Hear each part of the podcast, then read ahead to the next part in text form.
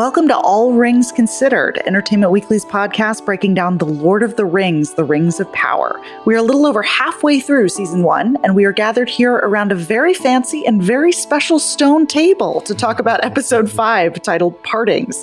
We are joined today by the High King of the Elves himself, Gil Galad, aka Benjamin Walker, who we're very excited to have back. He'll be joining us later to break down this episode in a bit, but first, I'm your host, Devan Coggan, and I am joined as always by my favorite traveling companion, Christian Holub. Christian, how's it going? Good, Devin. It's a uh, beautiful fall day here in New York City today. The weather is nice and crisp. Um, I don't drink coffee, but people who are, I'm sure, are ordering their pumpkin spice lattes. I'm listening to Neko Case and thinking about when I'm going to rewatch Over the Garden Wall. Yeah, Fall is a very Tolkien season, I feel like. So definitely in the mood to talk about uh, the latest episode of Rings of Power. Yeah, well, let's let's start with a very autumnal vibe. We're going to mm-hmm. head to Lindon, which is very very. It's got a very kind of cozy fall vibe. Lots of yellow leaves and perhaps a little too autumnal uh, as far as the king is concerned. I was gonna say, I mean, the this is definitely not the spring of the of the kingdom of the elves. Um, you know, there's there's a lot to unpack this episode, a lot going on all across Middle Earth. Um, but we're gonna start in Lindon because there's there's some interesting things happening. Uh, in this episode, we learn a little bit more about kind of what the elves are up to and kind of what's going on in Gil Galad's head. He's kind of a he's a very stoic king. He doesn't tell everyone everything. And we we learn a little bit about kind of his motivations here. We learn that he um, and Celebrimbor have sort of sent Elrond on a little bit of an errand without telling him what's going on. We learn that they are searching for an ore that we know now as mithril. And he and Celebrimbor believe that it will help stave off decay and uh, preserve the power of the elves, which is a really interesting kind of twist and not something I was really expecting. Christian, what mm-hmm. did you make of this whole, you know, kind of reveal about what's going on with the elves and the dwarves? Yeah, well, you know, it's definitely very strange to kind of hear some Silmarillion karaoke to go along with all the actual Silmarillion references we've had. You know, the story that Gil-galad tells Elrond in this episode about the origins of Mithril as he and Celebrimbor understand it. Their theory is that there was a battle over one of the three Silmarils between a nameless elf warrior and a big old Balrog and that battle caused the light of the Silmaril to seep into the earth and create this vein of mithril that's in Khazad-dûm. And Gil-galad thinks that that is uh, the key to preserving elf longevity and dominion. You know, and what's weird about this story is that it sounds similar to things that are in the Silmarillion, but it's not in the Silmarillion. And one of the ways you know is that the elf warrior has no name because yeah. everybody has a freaking name in Tolkien and in the Silmarillion. Usually they have like nine names. Yeah. Right. And there's also it's also a funny thing of there's only one Balrog, and usually in the Silmarillion, if there's a Balrog involved, there's like five of them. Uh, so that was kind of that was making me like turn my head a little bit but you know it's presented as apocryphal it's presented as a little vague and so it might be the kind of thing and and I'll be interested and listeners will surely be interested when we catch up with Benjamin Walker later uh, about maybe Gil-galad is playing some kind of game here I don't know if he's made this up whole cloth but it may not be totally true in any case I was just left with a little feeling of strangeness although it is interesting that you know, we knew that Celebrimbor was working on some kind of project. Your assumption and mine is that that project is in the title, which it will probably eventually be. But this is kind of their first attempt at finding some magical way for elves to maintain their kingdoms, even though, you know, change and the death and decay that change involves is a natural part of life. Elves, you know, even though they don't have the gift of Iluvatar of death, they have to find some way of countering that, or they think they do. You know, that's what's kind of interesting about this. It's like we're not given a ton of direct evidence for any of this. It's all kind of just like word of mouth. And, you know, if we empathize with Galadriel, which I think a lot of us do, then we already have reasons to distrust Gil-galad and his decision making process. So it's all kind of interesting. You know, what did you what did you think of all that? Yeah, I felt kind of similarly to you where I was really intrigued by this. It was it was something where I was like, "Oh, I was surprised by this." That you know, mm-hmm. there there haven't been a ton of surprises in this show so far, you know, because a lot of things, a lot of these characters we know, a lot of the main bullet points we know.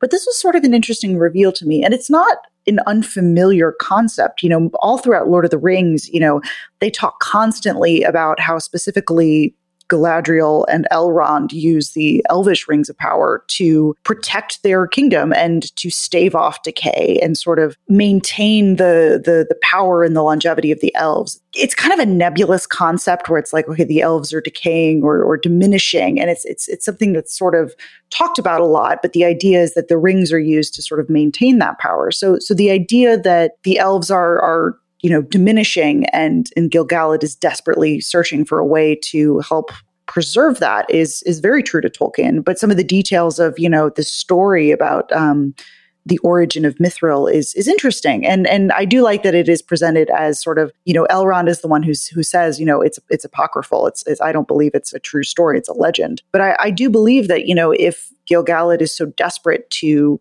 maintain the power of the elves that he would go to extreme lengths and, and maybe cling to these ideas of this legend he heard once about you know the power of a silmaril seeping into the earth and, and creating mithril so i found it really interesting um, but i was particularly interested less in sort of the details of that and more about Elrond and sort of him grappling with the burden of this oath that he swore to his friend Durin in the last episode. And, and does he break that?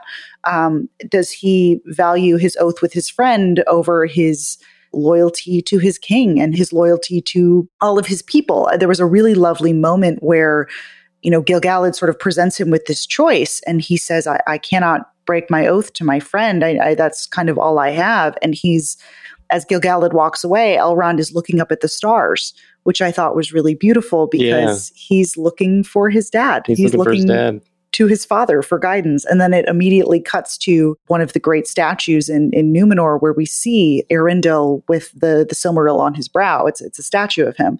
So I thought that was a really, I'm less interested in some of the, like the lore and the details there, you know, about like, okay, is this a true story or not about the origin of Mithril? And as opposed to that emotional connection between Elrond and, and Durin. And does he betray his friend or, you know, betray his, his people? So I, I thought that was a really, I, I was very moved by that. Even if some of like the details of the plot, I was a little, you know, like, oh, I've, I've never heard that before. That's an interesting idea. But to me, focusing it on that relationship, I thought was really, really beautiful. Yeah, and that's something that the show is kind of poised to give us. You know, we don't really get into Elrond's head a lot in Lord of the Rings or Silmarillion, or, or think about his emotional relationships to his dad and his brother, you know, you can read his affection for his brother Elros into the ways he cares for Aragorn and all of that. But it's cool to kind of see that a little viscerally. I also think what's interesting about this whole storyline is how it reflects the relationship between dwarves and elves. Yes. Uh, Durin is quickly becoming my favorite character. Me uh, too. I, I, love the performance. I love the character. He makes me laugh and smile all the time, especially at the end of this episode when he, as you said, Elrond was defending his friendship and his oath to his friend against his king, and Durin basically kind of promised to do the same. So that friendship is really lovely to see, and obviously has been since they first appeared together in the second episode obviously this isn't the first elf dwarf friendship we've seen on screen but what's interesting about this is it's kind of like you know, Legolas and Gimli were also like together for months and months and months, just with each other, with Aragorn and the Fellowship. Like they weren't constantly having to report back to their dads or their right. rulers who had other agendas. So you see kind of how this you know, because it would be so easy to think, you know, watch Lord of the Rings and see how Gimli and Legolas get along, or, or, watch this show and see how Durin and Elrond get along, and be like, so what's the big deal with dwarves and elves? you know, this is kind of how that happened. It's it's not so much like an individual thing as it is like you know two nations and two, two polities and, and stuff that have different kind of conflicting agendas. You know, whenever they're together, they get along. It's whenever they have to go back and report to King Durin or Gil-galad that they're like, uh, no, you shouldn't do that. You should lie to him. You should do this, that, or the other thing. So you know, it's it's hard to imagine that this storyline doesn't end tragically in multiple ways because we know the state of dwarf elf enmity at the beginning of Lord of the Rings, and and as we've alluded to on previous episodes, you know, digging for Mithril will um, eventually lead to. Speaking of, which is another part of that story, is it's a little bit of foreshadowing too, because digging for Mithril will lead to the Balrog that will destroy everything we love about the kingdom of Khazad-dûm. Uh, that might be coming in season five, but you know, we know that that's an end point so you know it's cool and you know w- our listeners maybe they've only watched the movies or only read lord of the rings itself but even people who have read the silmarillion or maybe haven't read it in a while maybe it's worth kind of rehashing a little bit the history of the dwarf elf relationship not least because durin every time he stubs his toe or gets mad or whatever invokes Aule, who is one of the Valar and actually the creator of the dwarves because the dwarves were created in a very different way to elves and men who were both created by Iluvatar. Dwarves were not.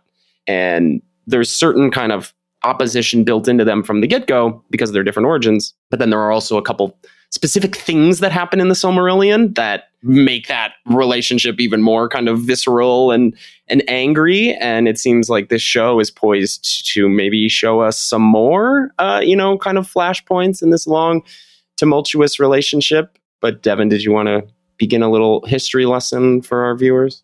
I mean, I'll let you take that one, but there, yeah, I love sort of how the I, have been really delighted by how the show has sort of like taken some of these like little references and little nods throughout. Like like in one of the very first episodes when um, Elrond first travels to Khazad-dûm and, and we hear um, Disa say, like you said, uh, as a swear, it's Aule's beard, as opposed yes, to Aule's in beard. The Lord of the Rings, it's it's always Durin's beard, which is I thought was a, a fun little weird detail that that of course you know thousands of years ago they would have a different you know reference point there right and shows that kind of the the familiarity and relationship to the valar will kind of only decrease over time Exactly, because it's so much newer in I mean it's only been a couple thousand years at this point and it'll be several thousand more by the time the third age rolls around. But yeah, kind of walk us through a little bit as you mentioned, you know, there is this difference in their creation, um, you know, dating back to when the elves awoke under the stars, and then the the dwarves were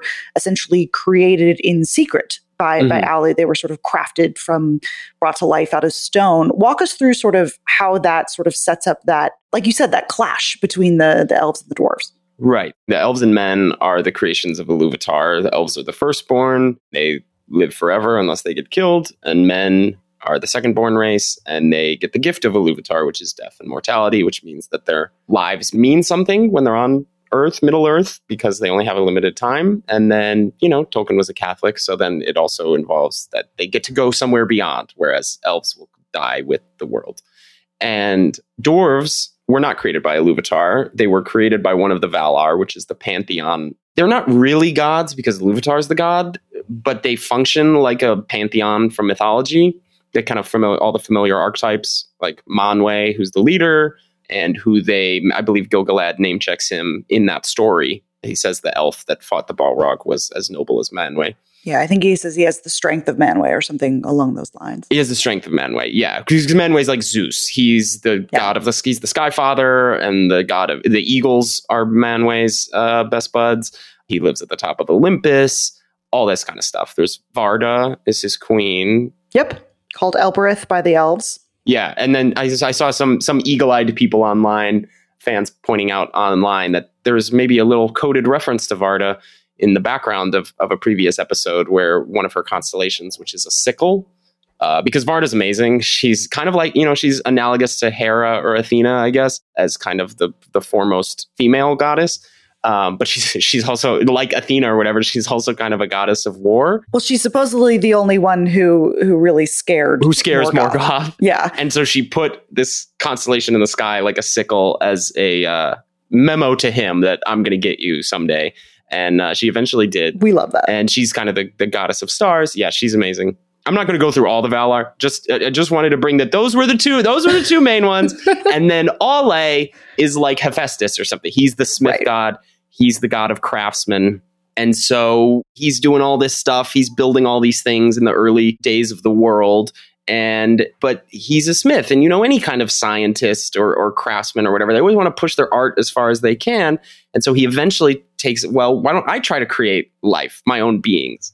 And so he creates these beings kind of out of stone and minerals and stuff.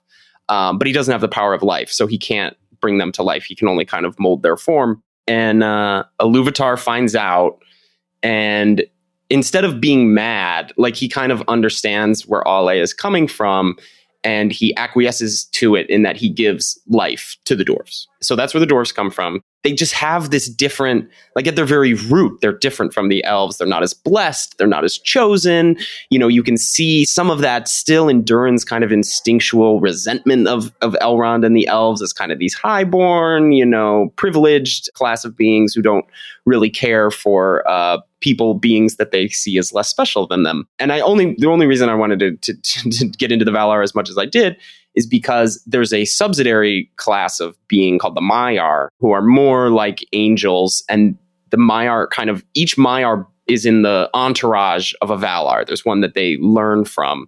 And the reason I mention that is because one of Aule's Maiar, one of the Maiar that originally followed Aule, was Sauron, which is why Sauron is so good at making things and building things, which we will, of course, see over the course of the show before he joined the rebellion, you know, joined Lucifer's rebellion and joined Morgoth so that's kind of the, the deep rooted thing. And then there are, you know, some things that happen in the Silmarillion. Um, if I'm remembering correctly, a big one is the Elf King Thingol at one point had this amazing necklace that was like the masterpiece of the dwarves to that time because the dwarves follow Aule. They are created by the god of craftsmen. And so they take a lot of pride in being craftsmen themselves. And they create all this beautiful jewelry and weapons and stuff. Uh, the Nargalamir, I might be mispronouncing that, was this necklace that they had given to the Elf King, and then he held it too long, and eventually a bunch of dwarfs like to kill him and, and steal it back. Uh, so that's bad. And elves have long memories. I mean, Galadriel remembers Valinor. You know, like yeah. it's hard to, uh, you know, it's one thing maybe with Rohan and Gondor to kind of overcome their differences in in Lord of the Rings because, you know, generations have passed, older kings have died and stuff. That doesn't really happen with the elves. So when something, when you do something bad to them, even though those dwarves are long dead, the elves remember. So they hold a grudge. Those are the highlights kind of of the history of the dwarf elf rivalry for anybody who's curious. And I really am enjoying the way that the show is portraying it and portraying the way that you know, maybe as individuals you can connect one way, but that's not necessarily how different peoples connect and, and things pop up and people have different motivations. So I'm really excited to see where this uh, storyline keeps going. Yeah. And uh, we talked about this a little bit at the top of the show, but the table is so good. It's yeah. such a good like indication of that whole relationship where you can tell that, you know, Durin is trying to, you know, kind of play on the fact that Gil-galad doesn't know a lot about dwarves and he he's trying to be a good politician and being like, you know, and, and, and pick his battles very much so. And, and Durin just totally takes advantage of that. And, and the little detail at the end where, where Elrond's like, you made all that up, didn't you? And he's like, yeah, decent, decent one has been wanting a new table. table. so I cannot wait to see how great that table looks in in Khazad-dûm. in Disa's living room, yeah, exactly. She's got a great plan for it. That was something I was delighted by. Um, well, we talked a little bit about. There's that great scene where we see Elrond looking up at the stars, and then it cuts to the statue of his dad in Numenor. So let's cut to Numenor. Cut to Numenor. Let's let's set sail for for Numenor, where where a lot of things are happening. The last episode was a very Numenor heavy episode, which which ended with Miriel um, vowing to go to war and amass an army and and head to the Southlands as asked by Galadriel. And here we see sort of the the preparations for that. It's sort of the calm before the storm as everybody is preparing to to set sail. We see great armies being amassed. We see sailors preparing. There's a great shot of somebody lifting a horse via crane onto a ship. This poor horse is like dangling in the air. I love this horse. I want to know everything about this horse. but uh, and we and we hear a little bit about you know there there's a lot of different pieces here. I particularly, we got to talk about a scene that should come as no surprise to you that I absolutely loved because Christian knows that um, I love ladies with swords. And so I absolutely loved the the scene where Galadriel just totally schools all of these Numenorian recruits on how to train and, and use a sword. And sure, it was a little self indulgent a little ridiculous, but I loved every single minute of it. The score was so much fun. I loved the smile on Morfydd Clark's face as she's leaping around with the sword. It shows the the agility and the the skill of the elves um, in such a beautiful way. And I absolutely love the scene. I like immediately rewound it and was like, I can't wait to pull that up on YouTube just all the time and just like rewatch Galadriel just having the fun of just jumping around with a sword. Like, man, I, I want a sword. I don't know what to do with a sword, but I, I want a sword. do you not have one? I thought you got one recently. I do have a, a replica of Sting. Okay. So- well, I guess it's up for debate whether Sting is a sword or not. It's more of a dagger. It's kind of a short sword. Yeah, it's a sword for a Yeah. hobbit. Yeah. Exactly. Um, no, I loved that scene too. It's great to see Galadriel having some fun. She hasn't had a ton of opportunity for that uh, so far in the show. Uh, you know, and you know what it reminded me of? Uh, a scene from another show we love, Avatar: The Last Airbender, in the third season when Aang is pretending to be a, a Fire Nation kid and is uh, kind of in, the, in a similar situation where he's in kind of this yard with these firebending boys and provokes them or whatever, so they're fighting him, and and he does kind of that Galadriel thing where he's a pacifist and an airbender and all that. We're not going to get into that, but he does the same thing where he just like he schools all these people. Not even by sometimes the best way to own someone in a fight is to just like easily dodge all their blows, you know. So um, I enjoyed that, and it gave me some Aang vibes from uh, Galadriel there. It's a little Luke Skywalker Last Jedi where he faces off against Kylo Ren. Yes, another good comparison. We we love a sword fight where swords that don't actually touch. You don't actually Or touch. lightsabers. yeah, as discussed on Dagobah Dispatch recently. exactly. Um, if you were a Star Wars fan, you can hear us uh, yell about Star Wars too. If, if you didn't hear enough of us being total geeks um, about Middle Earth, but um, no, yeah, I, I was really fascinated by all the stuff in in Numenor. Uh, one of the things I really wanted to point out and mention was uh, some of the stuff with Isildur and uh, Elendil, where specifically he, you know, he got kicked out of the Sea Guard, but now he's like, oh, this is my chance. I'm going to go to war. I'm going to find my purpose and become a war hero Speaking of Luke Skywalker, major Luke Skywalker vibes. And he goes to his dad and is like, Dad, can you cut me to the front of the line and like so I can get on your ship? And his dad is like so disappointed. And oh, poor Yeah. Elendil's like, he kind of dresses him down a little bit, which I kind of loved. Like, dis- we love a disappointed dad speech. yeah, And it was kind of like a nice moment where you could see like Isildur kind of like reckon with the weight of sort of the path that's ahead of him and, and what he has to do if he wants to, to become a, a person of note. And there was that line that sort of sent up little flares for me, which is where Elendil says something along the lines of, I hope that you find something that you're willing to risk anything for. And that sort of was a little bit of a gut punch if you know where Isildur's story goes. And, you know, he he does find something that he is willing to risk everything for. Um, and it may prove to not be such a not such a good thing. yeah. Wonder if his dad's words are ringing in his ears um, when he refuses to, to throw a certain object into a certain place. But for sure.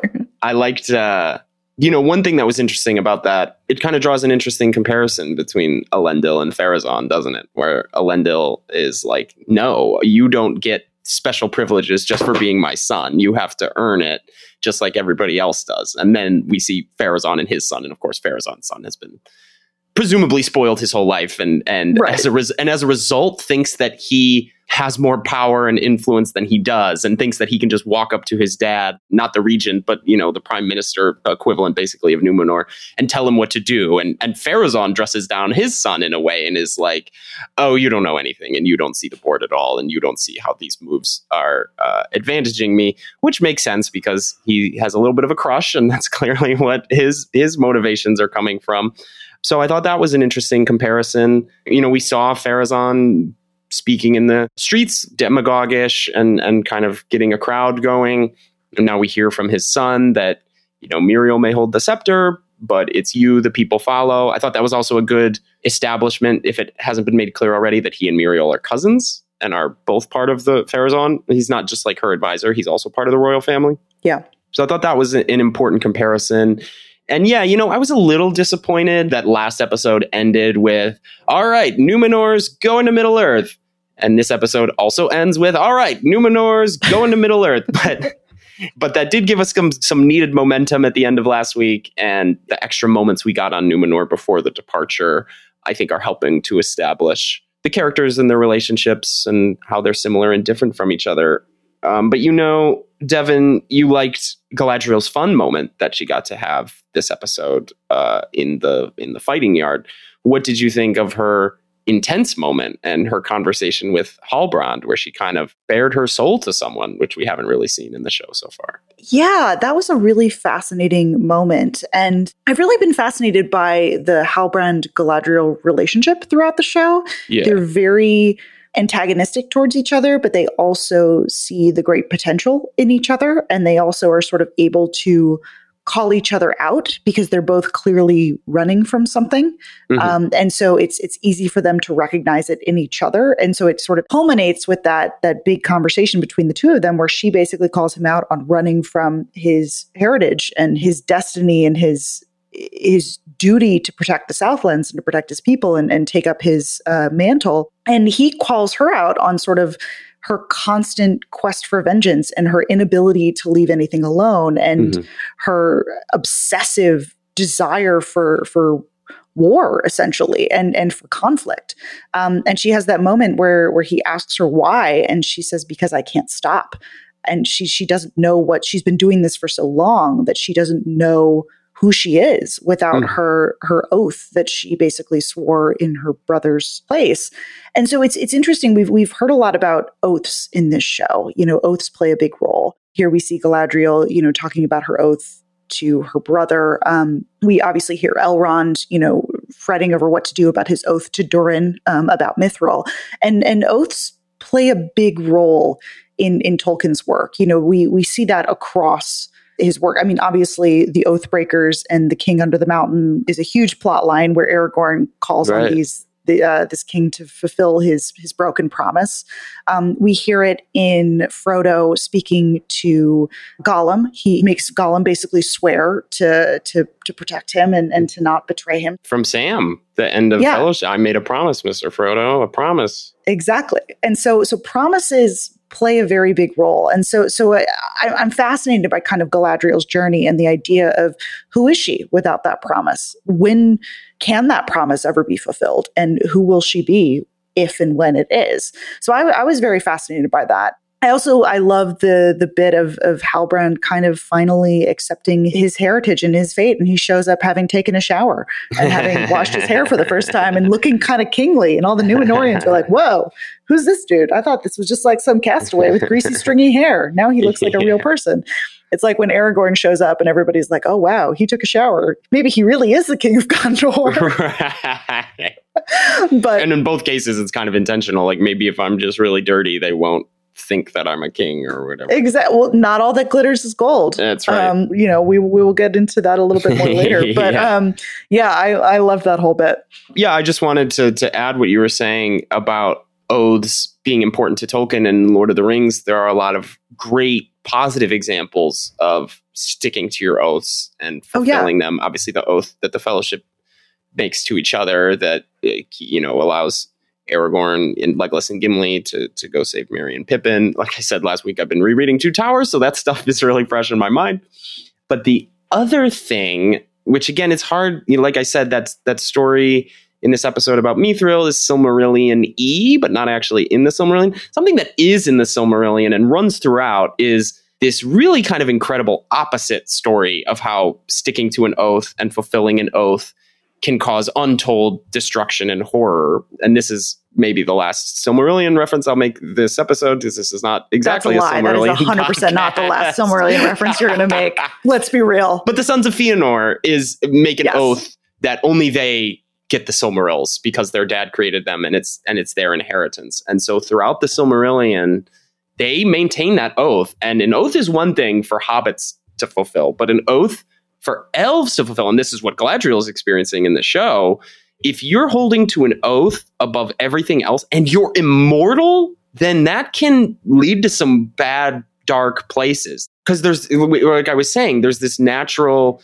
change and the change of nature and the and the ways that life and the world change is a big part of Tolkien. And when an immortal makes an oath to maintain something, whether it's the Sons of Fëanor saying that only we get the Silmarils, only the Sons of Fëanor get the Silmarils. It's his property, not heroic treasures or whatever. And Galadriel saying that no matter what, you may not be at war, but I'm at war and I'm always at war. For an immortal to do that is almost like fighting back against the world and nature and its and its propensity to change. And so, you know, that's certainly what Gil-galad and Elrond kind of see in her and her quest. They see this as as ultimately destructive and not helpful because it's not adaptable to conditions or whatever. Um, so it'll be interesting to see because because both of those shadings of oaths are present in Tolkien's work. It can be a good thing and it can also be a really bad thing. And so I think that's important to keep in mind with Galadriel's oath. Right. It's not something to be taken lightly. Exactly. And you know, speaking of oaths, um, we we see another oath sworn uh, this episode over in the Southlands. A very bad oath. Halbrand's homeland that he has abandoned. Yes, what's exactly. So um, there's we we get to see Adar is is is is rising to power. He is amassing his army. He has set his sights on um, specifically Bronwyn's village, and they are you know we know that they are searching for the sword hilt, mm-hmm. and it, he is he is coming and he he sort of makes an offer to to some of the, the the, villagers that basically says join me or die essentially. You, we love a classic kind of warlord offer. Yeah pretty simple. Pretty simple. Um, and we and we see a couple of people decide to go with him and and pledge their fealty to them one of whom is Waldreg who man this guy sucks. He, he, he just sucks. Ever i mean I, I do love his have you seen him lad? Do, you, do you heard about sauron? Have you heard about sauron? And here we we see he's like oh my god sauron's back. And and then Adar's like, no, I'm not. What are you talking about? Right. Yeah, I loved Waldreg's kind of reveal last episode. That was one of my yeah. favorite moments of the show so far. And it's kind of interesting, you know, I wonder for him to directly kind of ask Adar if he's Sauron and be denied in that way. Uh, you know, we talked a lot last week about how we really enjoy how this show is playing very vague about Sauron's presence, and you kind of feel him in a lot of different places, but he hasn't manifested fully. And I wonder if Adar, you know, even though he he wants to be his own person and and isn't going to lie and say that he's Sauron, I wonder if he's he's been using that vagueness to his advantage. You know, whether it's among the orcs or whether it's among these Southlanders that he's trying to recruit.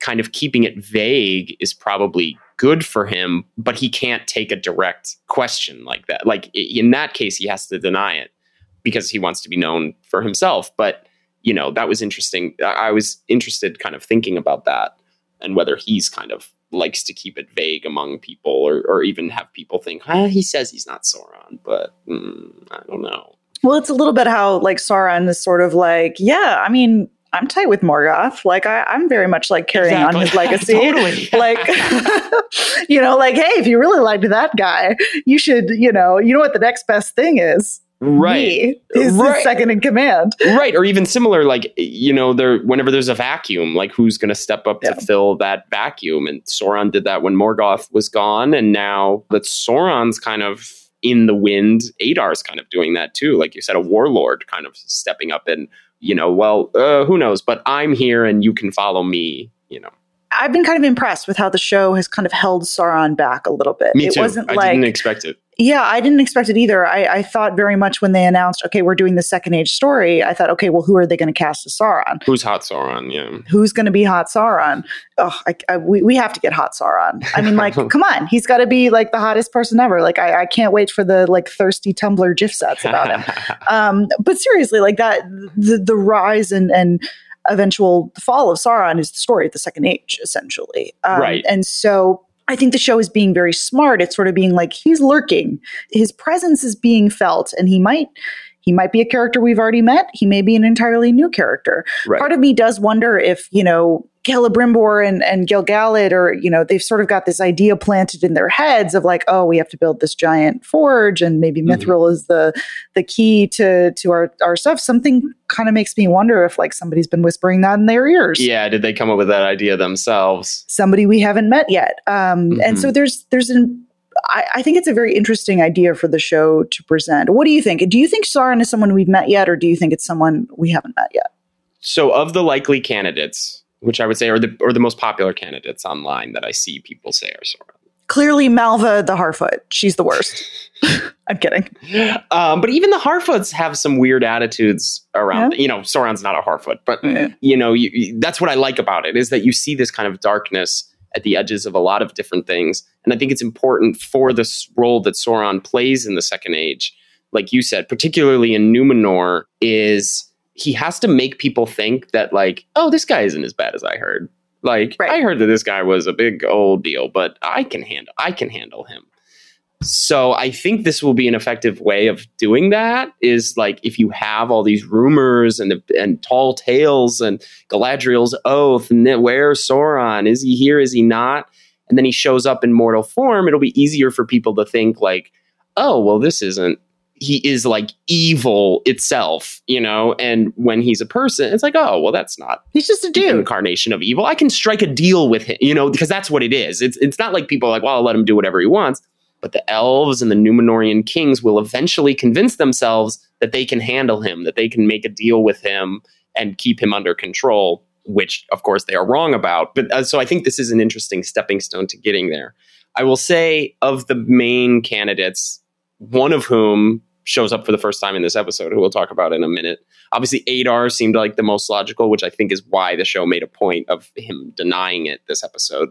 But I do have questions about Halbrand. I do too. I do wonder if it's Halbrand. Like, because one of the things I'm looking at, and I talk about it in my recap of this episode this week on EW.com, is what you're kind of seeing is you're seeing different figures and different characters step into roles or do things that we know Sauron does. Adar's a leader of orcs. Sauron's the only Sauron and Morgoth are the only ones we've known to lead orcs. Halbrand, it hasn't quite happened yet, but he is accumulating prestige and a reputation in Numenor. He's starting to get Pharazon's ear. That's something Sauron does. Things like this are happening and they're split among different characters. So who's the most likely? I don't know. I think maybe my money is on it's someone we haven't seen yet. Of the ones we have seen, I don't know. I'm kind of looking askance at Halbrand uh, more and more. Well, as soon as he sees a forge, he's like, "That's what I want." Exactly. This is what I said about uh, Sauron and Aule earlier, that he's a craftsman. He's like, "That's where I belong." That monstrous strength has to come from somewhere, yeah. He's like, "You know what? You could use that forge to do? Make a really cool ring. Wouldn't that be awesome?" So yeah, I'm a, I'm a little curious about that too. I think it's it's a very interesting kind of thing that they're setting up. This is um, my other theory about Halbrand, and this is again super early in a total theory, and um, is a little maybe a little. I don't think it's spoilery because it's just theory, but I wouldn't be surprised if maybe they were setting him up to be one of the Nazgul or a wraith or Oh, sure, sure. so I because like you know we know that the nine ring wraiths were mortal men and they were mortal kings and Maybe he's the Witch King. Oh, I mean so that's that's my theory that or would be awesome. I have another theory and see I'm just going to throw out all my theories um we know there was the king under the mountain the king of Dunharrow who um broke his oath and uh betrayed Isildur when it was time to to fight Sauron yeah. um, and that was what was led to um, Aragorn calling for them to fulfill their oath. That I mean, he could. He, he we know he's walked away from his his duties Yeah. in the past. So again, I'm throwing out like nine different theories in the hopes that at least one of them will be correct. Um, so I'm covering all my bases. Yeah, and you know, the farther we get, you know, the, the, especially the early episodes of the show just had to introduce us to so much. that Now we've kind of got the ingredients in the pot and can kind of play with them and turn them over and think about them, which is fun. And I guess on that note, maybe we move from Sauron watch into Gandalf watch Let's go. It's time for Gandalf watch. and talk about the first song in this show. Let's go. which, as you said, as you alluded, quotes one of the most famous Tolkien poems. This is something that the movies have a little bit, you know, with Pippin's song in uh, Return of the King, Treebeard's song if you watch Two Towers Extended. Um, but certainly in the books, people just burst into song all the time. Like There's so much singing. there's so much music and lyrics in the text of Lord of the Rings, especially when characters are just like traversing nature. Because I assume this is something that J.R.R. Tolkien did in real life. We would go on these long walks through the woods and just kind of compose poetry about the trees he saw. And so we finally kind of get that in this episode with uh, Nori has a has a song that she sings. no, it's Poppy has a song. Oh, it's She- Poppy. sings. Yeah, it's it's Megan Richards has a has a beautiful voice. Yeah. Um, I think Megan told me, or, or or I read somewhere that um, originally, like I think she was doing karaoke with the cast, and the Oh. showrunners were kind of like, "Hey, would you be down to sing?" oh, this is great scoop. so which I which I absolutely love, and she was like, "Yeah, I guess." And and I really I was totally delighted by this. I So I. love a musical montage. I have been so impressed by Bear McCreary's music throughout this entire series. Yeah, you mentioned it earlier. I was I was hoping you would give him more of a shout out. Yeah, I, I think to me, part of the reason the Peter Jackson films are so beloved is Howard Shore's score is incredible, and the music percent. is hugely elevates it. And I think Bear McCreary's score is doing the same thing for the show, where it is so extraordinary and and beautiful, and it sounds Middle Earth esque. You know, it just it feels kind of has that wonderful fantasy vibe to it, and and I really loved Poppy's song here. Um, it takes lines from you know uh, that that iconic Bilbo poem, uh, "Not all who wander are lost. All that is gold does not glitter," et cetera, et cetera. And I kind of like the idea that maybe Bilbo composed that poem based on it- it's about Aragorn. It's about Right. Aragorn, you know, return The Riddle of Strider, I think it's called. the riddle of Strider. And um, but I like the idea that he maybe lifted one of those lines from kind of like a classic Hobbit story or a classic Hobbit song. I'm sure he did. Yeah. Oh yeah, yeah. I mean, because we know he loves songs. Oh my God, he all the time, and and and you hear Frodo and Sam, you know, reciting songs that that Bilbo taught them, and so there's this idea of of song as um, you know a way to connect with the generations that came before you and after you, and so I I loved this whole bit. Um, I was delighted by it. I mean, one of my my biggest complaints about Tom Bombadil not being in the Peter Jackson Right. films is that he's got some absolute bangers of He's got songs. the best songs. His songs rock. So good. So more songs, please. Yeah. Let's do a whole all musical episode. Like, give me a power ballad from from Miriel. Like, I want I would love that actually. a beautiful duet between Durin and Elrond. Yeah. Like, just all music all the time.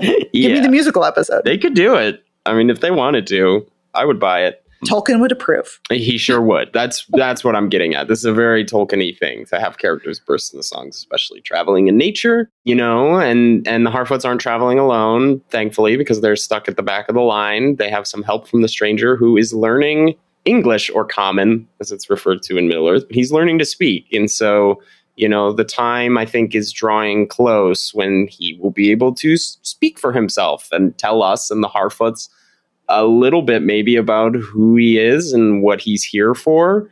Before I get into that, just a moment of Gandalf watch where we calculate all the Gandalf esque things that the stranger does uh, when they're getting attacked by those monstrous warthogs, and he kind of slams his fists into the ground, sending a shockwave to knock them back. You know, if he is Gandalf, one day he will have a staff that makes that a little easier, slam into the ground without breaking your poor hand. Wasn't sure about the ice though. I don't know that that's a cataloged Gandalf power. Uh, he's always he's usually associated with fire, but as we see, whoever he is, whatever powers he has, he's having some trouble uh, keeping them under control and and kind of learning to acclimate himself to being in Middle Earth. Which, if he is one of the Istari, he's one of the Maiar. That's another reason I brought that up. That has manifested in an earthly body, so it, it would make sense that there would maybe be a learning curve about you know things that you can do in Valinor uh, cause a little more damage uh, in Middle Earth. Yeah, and he sort of inadvertently hurts Nori, which is is a really which is a scene that kind of broke my heart a little bit. And, Yeah, and very see sad. for the first time she's always been on his side. She has always trusted him, and for the first time, she truly sees how powerful he is and how he. Even if he's not malicious, he can't always control his power.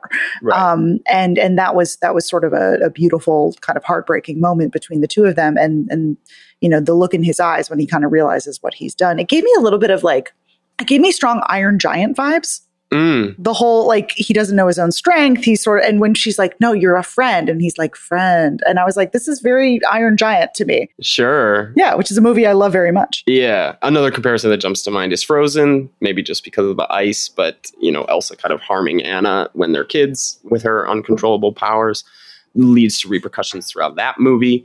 But I would say kind of the most interesting beat to me, that was all good stuff. I, I really liked the Harfoot segment this episode, and I like that we let off with it, which we don't always do to kind of recenter them after taking last week off. But something interesting, Nori and the Harfoots are no longer the only beings in Middle Earth that are aware of his presence. Obviously, everybody saw the comet land, and in this episode, we see a group of figures investigating the crater and and running their hands along it. You know, Devan, as you and I have talked, and as if anyone who's been interested in Rings of Power and has kind of been following along the coverage and the hints of it in the months before the premiere may remember this when the trailer dropped at San Diego Comic Con this character, this blonde Eminem looking guy Mm-hmm. who's who's feeling around in the crater, was kind of tweeted out by a popular movie account as like, "This is Sauron." And so, you know, it wasn't just because of that that I thought that we would see Sauron manifested in the show. You, as you said, you and I already already thought that, but that was certainly certainly had our expectations up to see like so and so will be playing Sauron. But on first glance, this guy is not giving me Sauron vibes. However, he his name might also start with S, and he might be a slightly different figure. He and his little entourage are wearing white flowing robes, which Sauron is not particularly known for, even in his Hot Boy era. And one of them is holding a staff, which, as I said, the stranger does not have yet, and is not Saruman's staff as we will come to learn it. But if the stranger is Gandalf, as the signs seem to be pointing, you know, we're, we're obviously already playing a little loose with the lore because Gandalf's arrival in Tolkien in Middle Earth is at the port of Círdan, and that's where Círdan gives him the ring. He, you know, crashing to Earth in a meteor is new. But one thing that would be a little harder to change, I think, is the order that the Istari arrive in Middle Earth. And in Tolkien, Gandalf is the last of the Istari to arrive. And so if it is Gan, if the stranger is Gandalf, and they might just be, there might be a zigzag or, or a twist left, even in the face of the accumulating evidence, then Saruman would be here already. And while Gandalf or Mithrandir has always presented himself very humbly in Middle Earth, which is why Círdan kind of what Círdan saw in him that he was this great power but was not presenting it. Saruman's not really like that, and he Oh, he loves a show. he loves a show. He loves um, fashion. He loves having followers. um, you know, this is a very brief snippet of a scene that we get. So maybe I'm reading a little too into it, but that's my read on it. Is I would finger this guy for Saruman before uh, Sauron. An interesting theory, not Yeah. one I had I had picked up on, but now you might you might have convinced me because yeah, in the credits these three are are credited as I think the nomad, the ascetic, and the dweller, um, Hmm. which doesn't which doesn't tell us a lot. But Yeah. there's three of them. Yeah. We know there are uh, the five Istari, um, Mhm. and they've they've got at one point they're looking down at the crater and they've got this sort of big plate, and it's got the stranger's constellation on it.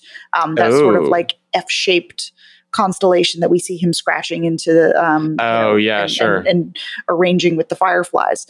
Um, so they have some sort of connection to him, and they it seems like they are searching for him in in Mhm. some way, shape, or form. But what they what they want with him is is very intriguing, and this is this is another mystery that is is very unsolved. Yeah, and we don't know where it's going. Um, even if it is Saruman, I don't uh, necessarily know what he's doing or what he's going to think of the stranger when he finds him. Uh, it would be fun if the other two were the Blue Wizards, uh, but Devan and I are always hoping that the We're Blue always Wizards, on Blue Wizard Watch. Blue just- Wizard want Watch, some Blue Wizards. Uh, You know, the, their artifacts are you know a little aquamarine in addition to their white clothes.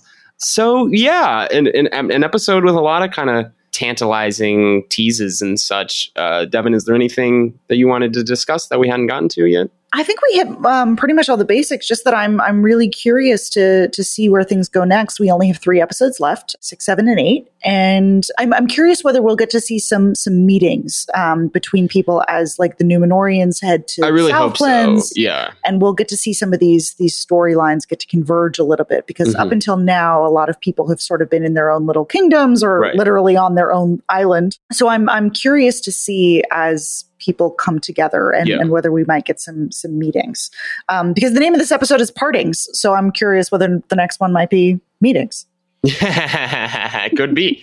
Yeah, no, I, I totally feel the same, and that's kind of been the trust that I've put in the show since the beginning. Is the show is very slow paced. I've heard from some people that they have a little bit of trouble getting through the first episode, which I think is why they released the first two at once, because the second is where you get some meetings and you get characters colliding and stuff, whereas the first one is a lot of table setting. And and it's a show that knows its worth, you know, it knows the resources it has at its disposal. It's not at all worried about being can you know, getting canceled or, or anything like that. And I recognized that. And so my hope has been that, hey, it's a slow build, it's a slow burn, but given the production value, given the investment of the actors and the directors and the writers and all this stuff, the beauty and the construction of Numenor and all these other locales, that it will pay off and that things will start to, to escalate and collide. And, you know, the Numenorian expedition is kind of uh, I think the first kind of flashpoint. Um, you know, based on timing, it seems like they might arrive maybe right as Adar is trying to uh, conquer Bronwyn's village, and so. Uh, Galadriel and Arondir, that's that's a meeting that I would love to see. They maybe have a little more in common than than they would with the the High Elven lords uh, in Lindon.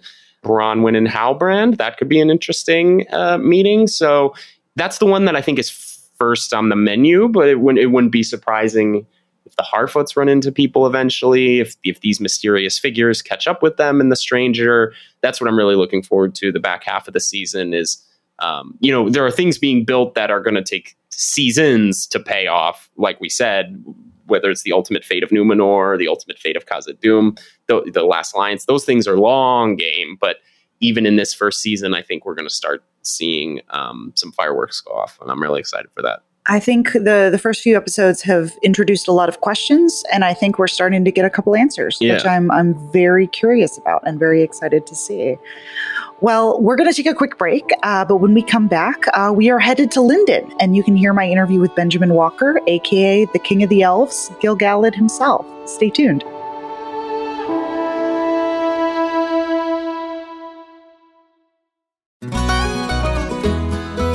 Everyone, I'm Sid Evans, editor in chief of Southern Living and host of Biscuits and Jam. Since 2020, I've been interviewing musicians, chefs, authors, and other Southern icons about their family traditions, their faith, their favorite meals, and of course, what it means to be Southern. And I'm excited to announce season five of our award winning podcast. Join me every Tuesday for new conversations with some of the most interesting and influential Southerners around. Be sure to follow Biscuits and Jam wherever you get your podcasts. You can also find us online at southernliving.com slash biscuits and jam.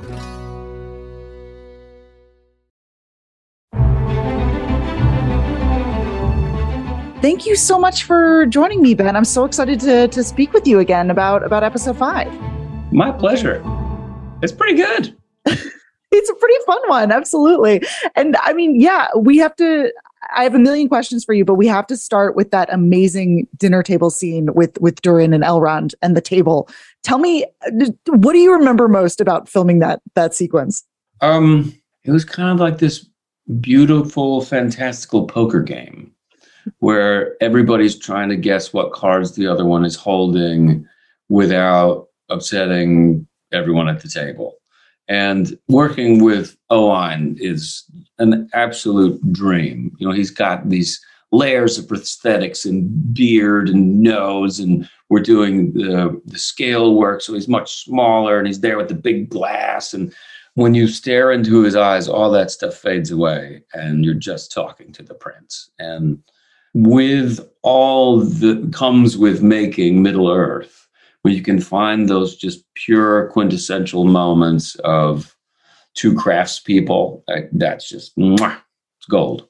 Yeah, that's probably so much fun because you you've probably got so many things to think about. You've got your costume, you've got like you said the scale work. You know, you're on these amazing sets, but like when you have those moments where you're like, oh, I'm having dinner with a dwarf and a bunch of elves, like that must be pretty magical yeah, you're sitting there thinking, say Mithril, say Mithril, say Mithril.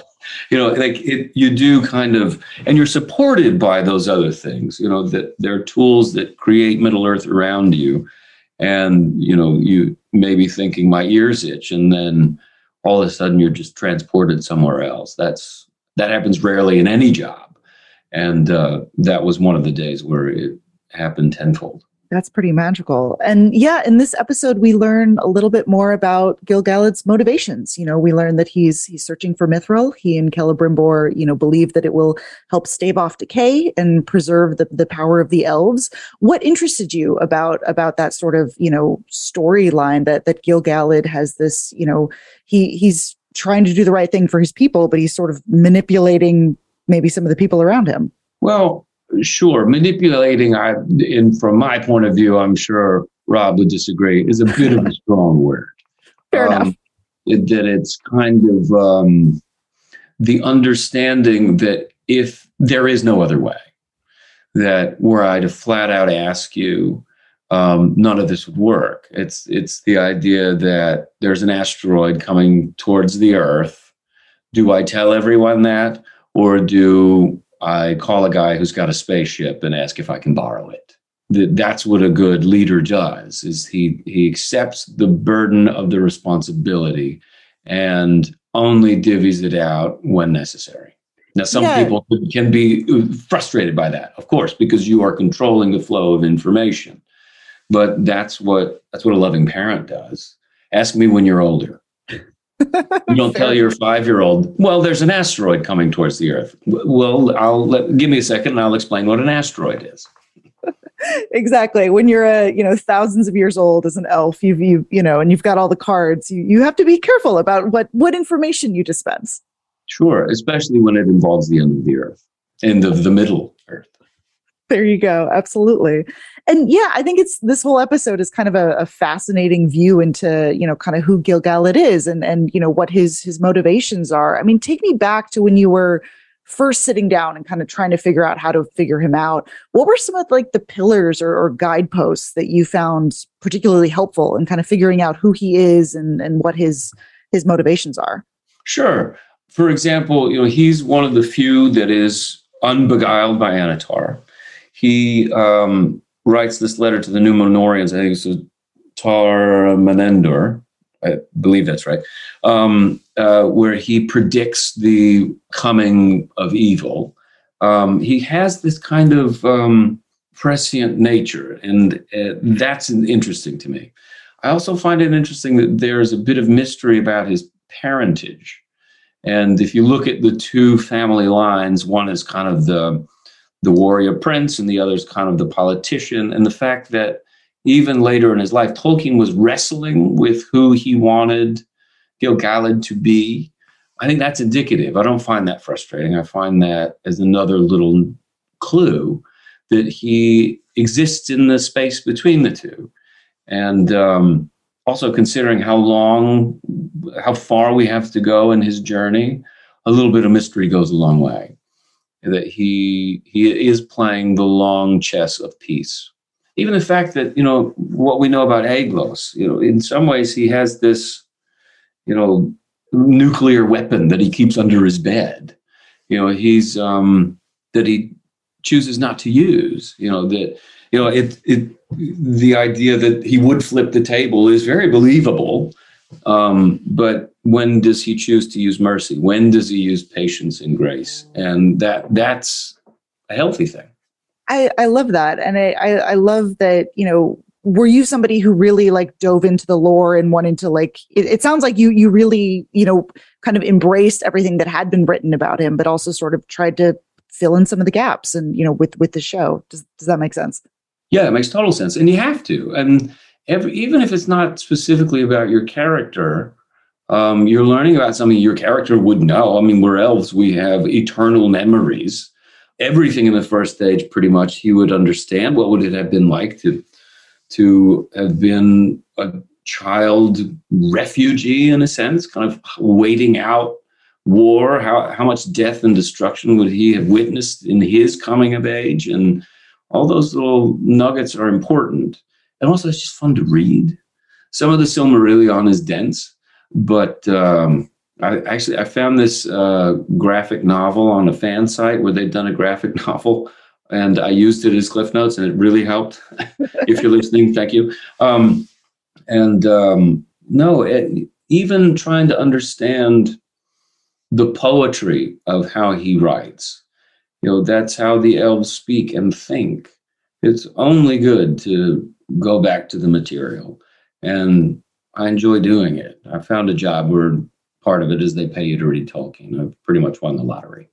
That's that's kind of the dream. Yeah, if uh, that, that if if I knew that was a job when I was a kid, I feel like that would have been my my dream job. like, what yeah. do you want to be when you grow up? well, exactly. Well, I want to be king of the elves. yeah, there and I like that there's freedom within the structure. You know, we understand Tolkien structure, and within that, we use what we know, and then like in a scene with Owain, then you can play. he creates the playground. Your director tells you stay on the slide, and then you go have a good time. Yeah. And I love, um, you know, throughout the series, I've really loved some of the scenes with you and Rob as as Elrond. I think he's he's so extraordinary, and I love the the relationship there. Tell me a little bit about working with Rob. What's he What's he like on set? Awesome. He wears the half elf nature of Elrond very well. That kind of troubled, needing to prove himself, and it makes sense why he would feel manipulated but I also think Gil-galad, knowing what he knows and kind of having the bird's eye view, can see that it's an opportunity for him to prove himself. Um, yeah, we we work well together. We went to the same college, so we have a similar vocabulary, and um, we both love Tolkien, and um, we both feel a level of responsibility to the material. Um, so it's it's great. He also has an incredible sense of humor. Don't talk to Rob for too long, or he will do an impression of you that will shatter your self image. does he does he have impressions of, of, of you and, and everybody? Everyone. And they are chillingly accurate. which was the which was the most chilling? He does uh, a verbatim impression of the message on my voicemail so, and like the realization that that's been on there for years and people have been hearing it, and this is a pretty good recreation of how it sounds, makes you just very self conscious.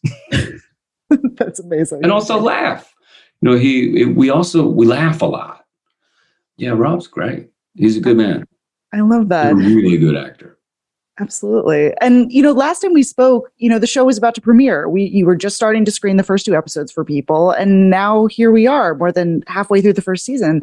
What have the past few weeks kind of been like for you? What's it been like to, you know, you made this, you spent years of your life making this thing, and now it's out in the world and you get to share it with people? Well, luckily, we really haven't had any downtime before prepping for the second season. And um, I don't mind the press of it. A lot of actors get a little snooty about it.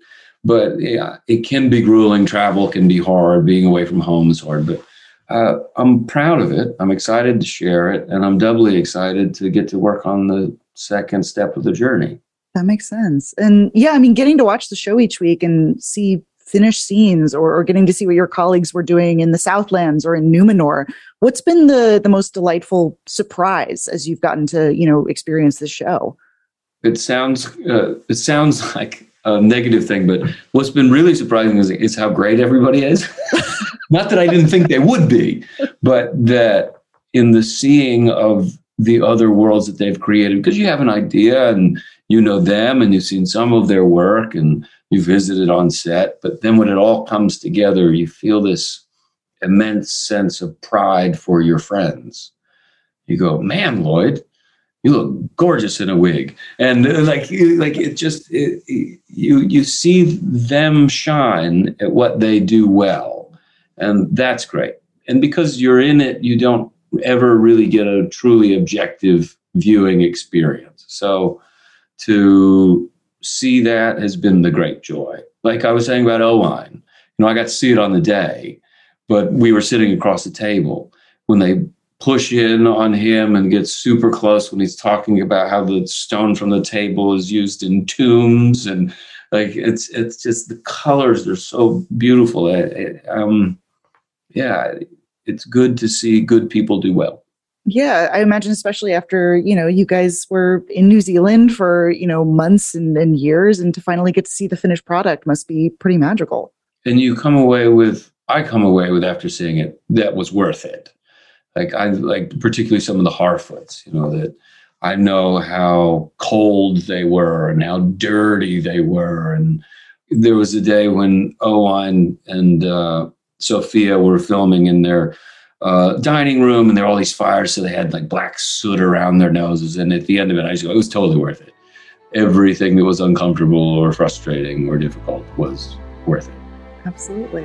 All right, great. Well, I will let you go, but thank you again so much for taking the time to speak with me, and I cannot wait to to see the the rest of the season. We've only got uh, a few left.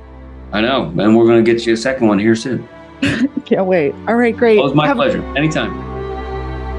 Our thanks to Benjamin Walker, and our thanks to you for joining us. If you like listening to us chat about Middle Earth, you can follow the podcast and leave us a review on Apple Podcast, or you can find us on social media.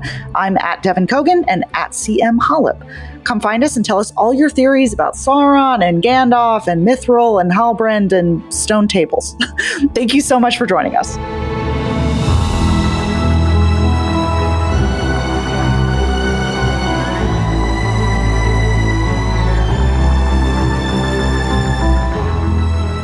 And that's it for this episode of All Rings Considered. If you liked what you heard, follow, rate the podcast, and leave us a review on Apple Podcasts. To keep the conversation going, follow Entertainment Weekly on all socials, at EW on Twitter, and at Entertainment Weekly everywhere else. You can also tag us at, at Devan Coggan and at CM Holub.